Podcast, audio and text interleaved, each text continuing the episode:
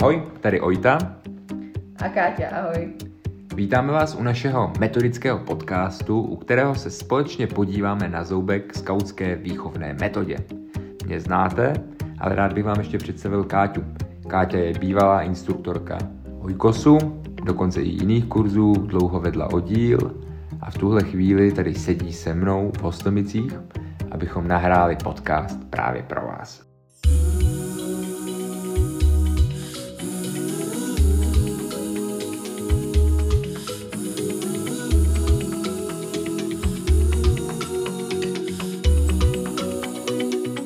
My jsme si řekli, taková hypotetická situace. Kdybychom my dva chtěli někdy založit oddíl, tak jak by ten oddíl měl, co by, jaký by měl být, aby byl skautský, Káťo? Co bys udělal, aby si měla skautský oddíl, opravdu skautský? No tak vyvěsila bych samozřejmě Lily na dveře klubovny a to by možná stačilo, ne, to? No. Teď vážně, to, čemu bych tam chtěla věnovat pozornost v tom nově vznikajícím, novozniklém oddíle, tak eh, by byla právě eh, skautská výchovná metoda, to, jak vlastně ten program a, a další ty prvky, mm, oddílová atmosféra, jak, mm, vztahy, jak to všechno funguje dohromady, a, tak eh, na to si myslím, že skautská výchovná metoda je jednoznačně nejlepší cesta. Mm-hmm. Ale ono se to řekne jednoduše, skautská výchovná metoda. Tak Budeme počítat s tím, že naši posluchači nejsou žádní nováčci, protože už si to prošli několika ne. programama. A podíváme se prostě na všech osm prvků asi postupně, byť je to trochu umělý rozdělení, protože normálně je to prostě takový souvislý balík a ty prvky se neustále, neustále propojují.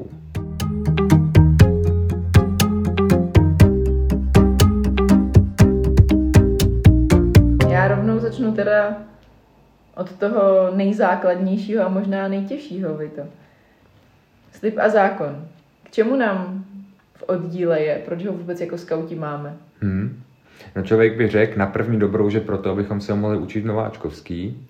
A mám pocit, že občas to v oddílech tak končí. Ale třeba ten skautský zákon, to je podle mě základní nástroj pro to, abychom si dokázali pojmenovat hodnoty, které my jako skauti prostě bereme za bernou minci. Je to něco, co nám říká, jakým způsobem se máme neustále chovat. To je dobrý začátek, ať už toho znát nebo vůbec mít nějak vyjádřený uh, vlastně ty hodnoty, ke kterým směřujeme. Jak s ním ale pracovat, jak, uh, ho, jak, jak se má objevit v té, uh, v té naší činnosti jinde než napsaný ve stezce. Mm, jasně. No, Pověsil bych ho, aby byl všem na očích.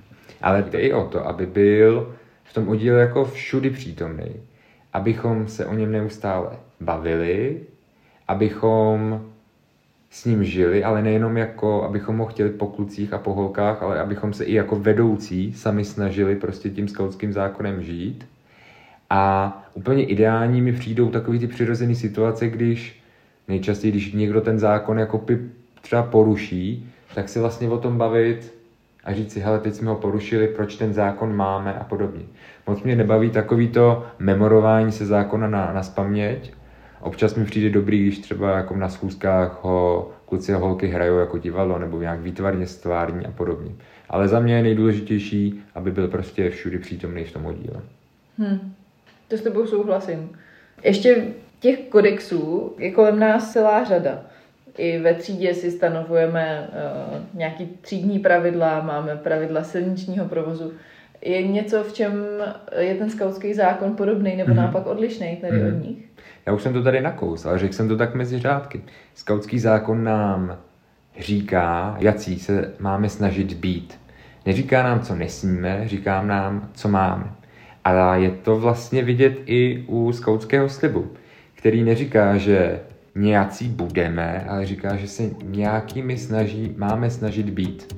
A je tam ten prvek toho neurčita. To znamená, že když se nám to někdy nepovede, tak to neznamená, že jsme porušili skautský slib a už nikdy takový nemůžeme být. Ale že se neustále o to máme snažit. A to je podle mě hrozně důležitý. Jo, to vystihnu ten asi pro mě nejsilnější uh, dojem z z těch skautských hodnot definovaných právě slibem a zákonem, že to je něco, o co máme neustále usilovat a nemáme v tom přestat. Hmm.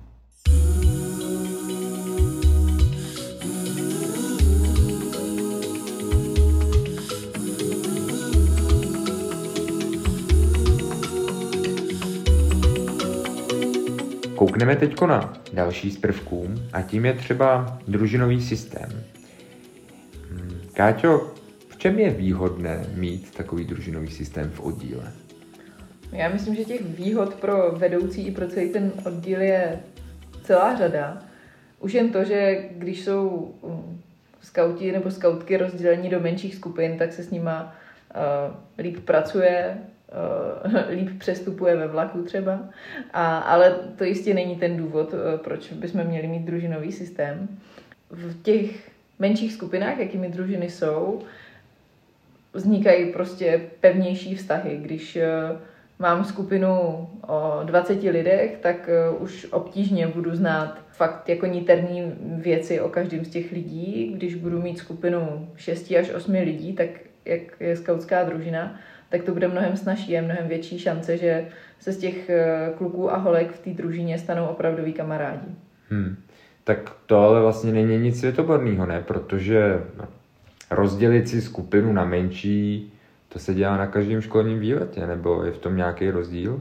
Je i není, protože myslím, že se ty výhody eh, té menší skupiny, respektive té družiny, snaží let kdo replikovat, ale ta, ta jedinečnost toho družinového systému spočívá nejen ve velikosti té party, kterou vytváříme, ale i v tom, eh, jaký, eh, jakou zodpovědnost potom té skupině dáme. To, že družina mm-hmm. má nějakýho rádce, mm, který je jejím jakýmsi šéfem, ať už samozvaným nebo eh, nějakým způsobem dosazeným.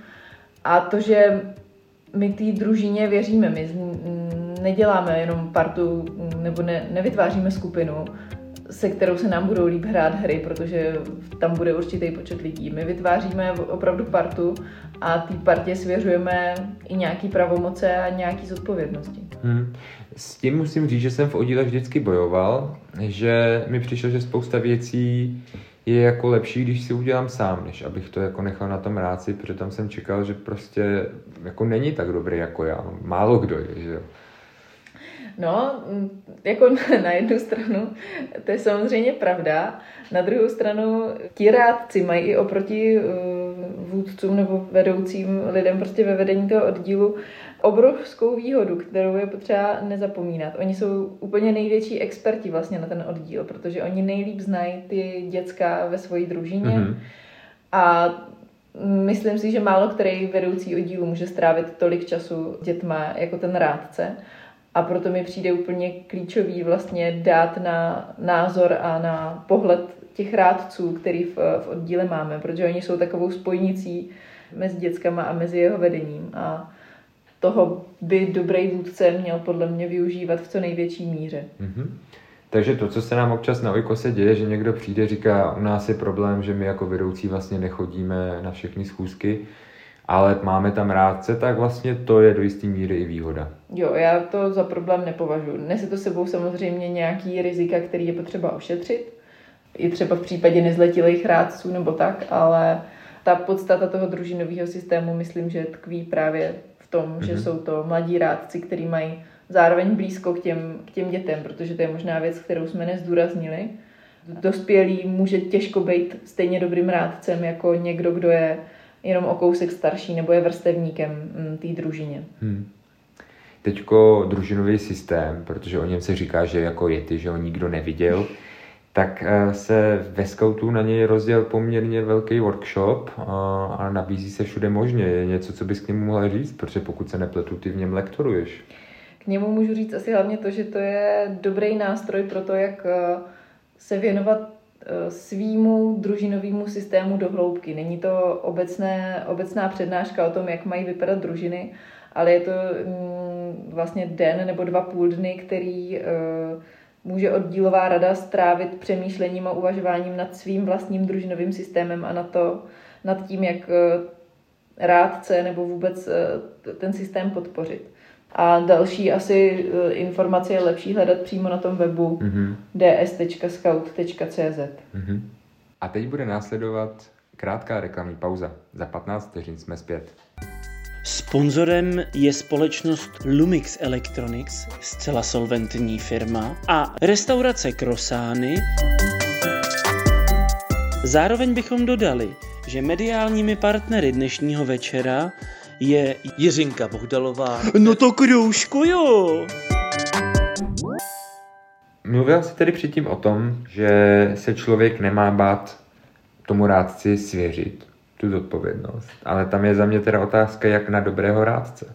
Dobrýho rádce nejde nabrat eh, do oddílu jako nováčka, nejde ho eh, ani nějak eh, jako jinak prostě snadno získat.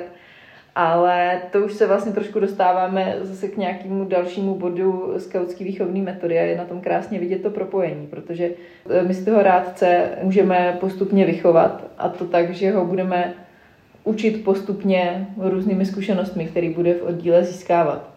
On je nebude samozřejmě získávat jenom ten rádce, získává ty zkušenosti každý člen toho oddílu, ale někteří z nich prostě no, potom do, dospějou i do té role toho rádce. Mm-hmm, to je pravda, tak tady bych měl asi zmínit a uvést, že teď se teda už bavíme o bodu učení se zkušeností.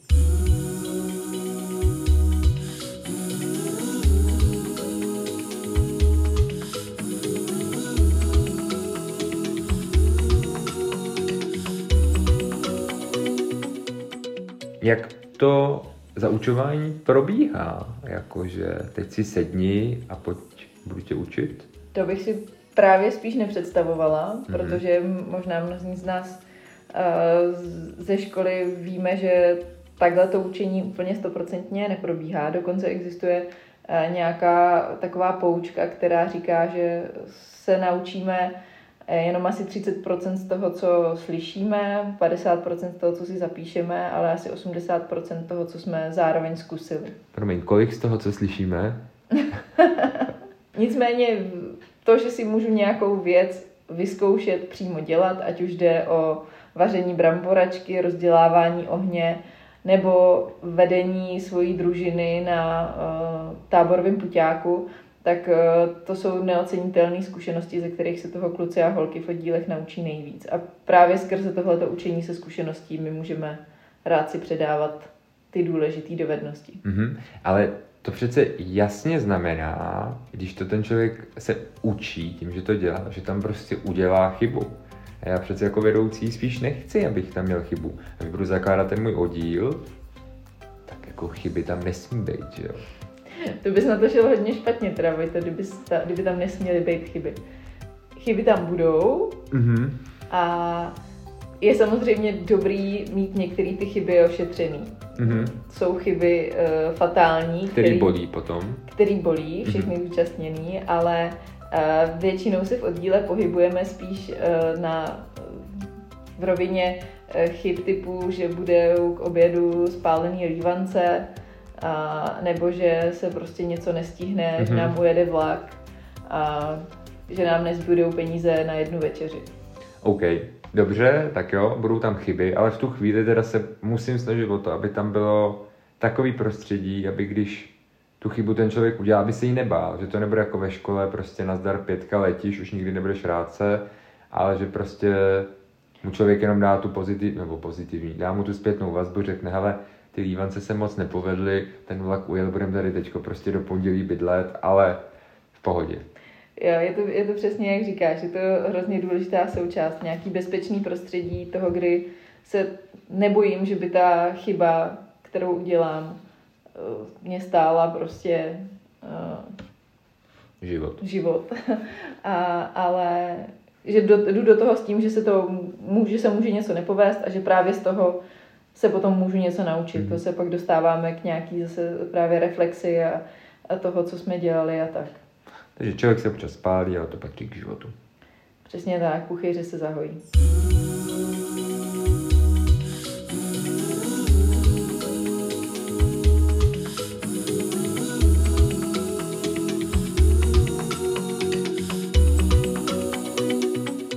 To bylo pro tenhle díl všechno. Puste si i ten druhý. Zatím ahoj. Ahoj.